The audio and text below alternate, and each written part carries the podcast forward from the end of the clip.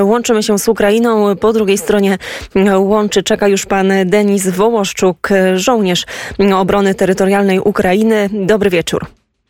Dobry wieczór. Proszę opowiedzieć słuchaczom Radia Wnet, jak wygląda sytuacja. E, Znaczy, my mieszkamy teraz e, na, na obwodzie Iwano-Frankowskim, teraz się znajdujemy i no tutaj mamy spokojnie niby, e, oprócz tego, że, że dwa lotniska zostały zaatakowane e, w pierwszy dzień. E, No, a tak no, na chwilę obecną jest, jest w miarę spokojnie, nie? E, Tylko, że od wczoraj to dołożyliśmy dywersantów w niektórych miejscach.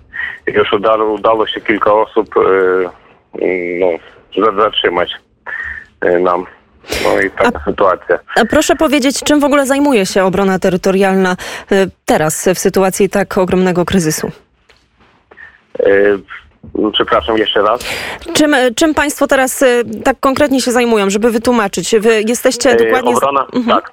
Obrona, obrona terytorialna to mm, to znaczy każda miejscowość e, robi swoje takie terytorium, e, znaczy bl- blokujemy, ro, robi, robimy takie bloki na, na drogach, na wjazdach, na wyjazdach do miasta. E, Kto ma jakąś broń w domu, to też bierze i no, występuje na tych punktach, na tych punktach takich przejściowych. Kontrolujemy każde auto, bo teraz mamy też dużo aut, e, dużo samochodów, takich uchodźców z, z Ukrainy Centralnej. e, No i musimy to wszystko pilnować, żeby oprócz e, normalnych ludzi nie przyjechali jakieś e, do nas Właśnie e, to, te dywersanty. Mhm. A to miejsce, e, w którym Państwo się znajdują, to jest mm, na trasie e, do Rumunii, e, jeśli dobrze mm, e, myślę. Więc to jest, e, można powiedzieć, szlak e, biegnący do granicy. Czy obserwują Państwo wzmożony ruch, czy dużo samochodów pojawia się, które właśnie jadą w stronę Rumunii? E, Dużo, dużo samochodów, dużo faktycznie i dostaliśmy informację, że na przejściach granicznych w Rumunii tam też korki około tam 20 kilometrów nawet sięgają. A proszę powiedzieć, jak wygląda sytuacja z zaopatrzeniem? Czy nie brakuje Państwu żywności, jedzenia? E, No, w sklepach to już dużo mniej e, jedzenia się zrobiło, ale na razie sobie radzimy, bo, bo mamy też swoje tutaj no, własne wypieki, tam chlebów różnych i no, także no, radzimy jak możemy. Bardzo dziękujemy Polsce za, za pomoc. E, Od Rumunii też dostajemy, no, ludzie przywożą, przywożą różne e, dla nas przez granicę, przekazują jedzenie i, i takie rzeczy pierwszej, no, pierwszej pomocy, nie wiem. Mm, A my tutaj z Polski bardzo dziękujemy za tak e, dzielną obronę, bo to jest też tak, że czujemy się wszyscy bardzo mocno e, solidarni z Ukrainą. Czujemy, że mm, e, tak naprawdę państwo walczą także w naszym interesie. Docierają do nas też takie informacje, mm, jakoby Wojska Obrony Terytoria- Terytorialnej na Ukrainie nie przyjmowali już mm, kolejnych ochotników, kolejnych osób, które, które właśnie z tej linii frontu udają się w Karpaty. Czy to prawda? E, jeszcze raz, bo bardzo słabo słychać e, i może trochę wolniej. Tak, przepraszam. Pytanie, czy, jak, czy, czy dużo ukraińskich, em, ukraińskich mężczyzn chce teraz zapisać się do Wojsk Obrony Tak, Terytorialnej? Tak, tak, tak, tak, bardzo dużo. Bardzo dużo. E, No, znaczy e, du, dużo, dużo chłopaków z, z moich znajomych e, to wywozili żon, dzieci swoich małych pod granicę, żeby oni tam przeszli. Ktoś przekroczył do, do, do Polski, ktoś przyjechał do Rumunii, żeby było spokojniej. No i wychodzą na, na takie dyżury nocne, wychodzimy tam na, na, na naszych terytorium.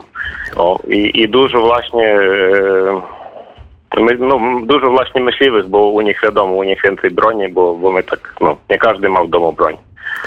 No właśnie, jak wygląda sytuacja z dostępem, z dostępem do broni? Czy ona jeszcze jest w wystarczającej ilości? Nie, nie, nie, za, za mało jest.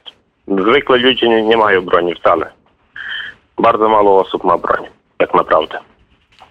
To proszę jeszcze powiedzieć, e, jak e, czujecie się Państwo, jeżeli chodzi o morale, o, o, o ten aspekt taki psychologiczny, jak obserwujecie doniesienia, działania, które płyną z tych głównych linii e, frontu, jak to wszystko przyjmujecie? No to powiem tak, to bardzo ciężko ciężko to patrzeć, na to oglądać. No, staramy się trzymać się każdego, no, jeden drugiego trzymamy tutaj w takim pozytywnym bardziej, że to przejdzie, że to damy radę z tym. Ale no, sytuacja ciężka na razie, tak wygląda, ale mamy nadzieję, że wszystko będzie dobrze. Sytuacja jest... Uciekać, uciekać z nas, ze znajomych nikt nie ucieka. Będziemy stać do końca i, i nie, nie, nie puścimy ani, ani kroku do przodu.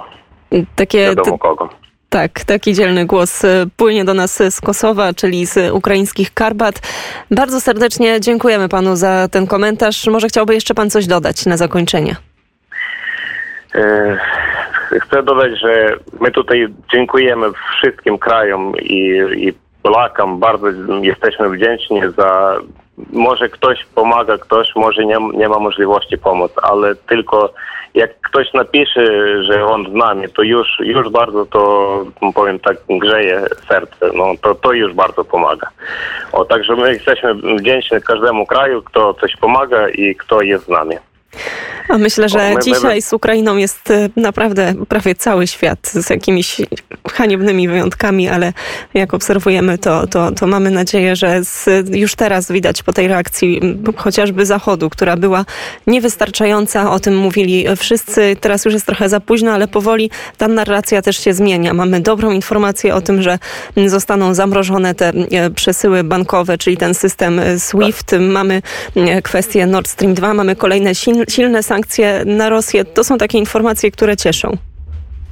Tak, tak, tak. Te informacje bardzo cieszą. Bardzo serdecznie e, panu dziękuję. Pan Denis Wołoszczuk, żołnierz obrony terytorialnej Ukrainy, prosto z Kosowa, był gościem Radia Wnet. Dziękuję i życzę mimo wszystko spokojnej nocy. Dziękuję. Dziękuję również.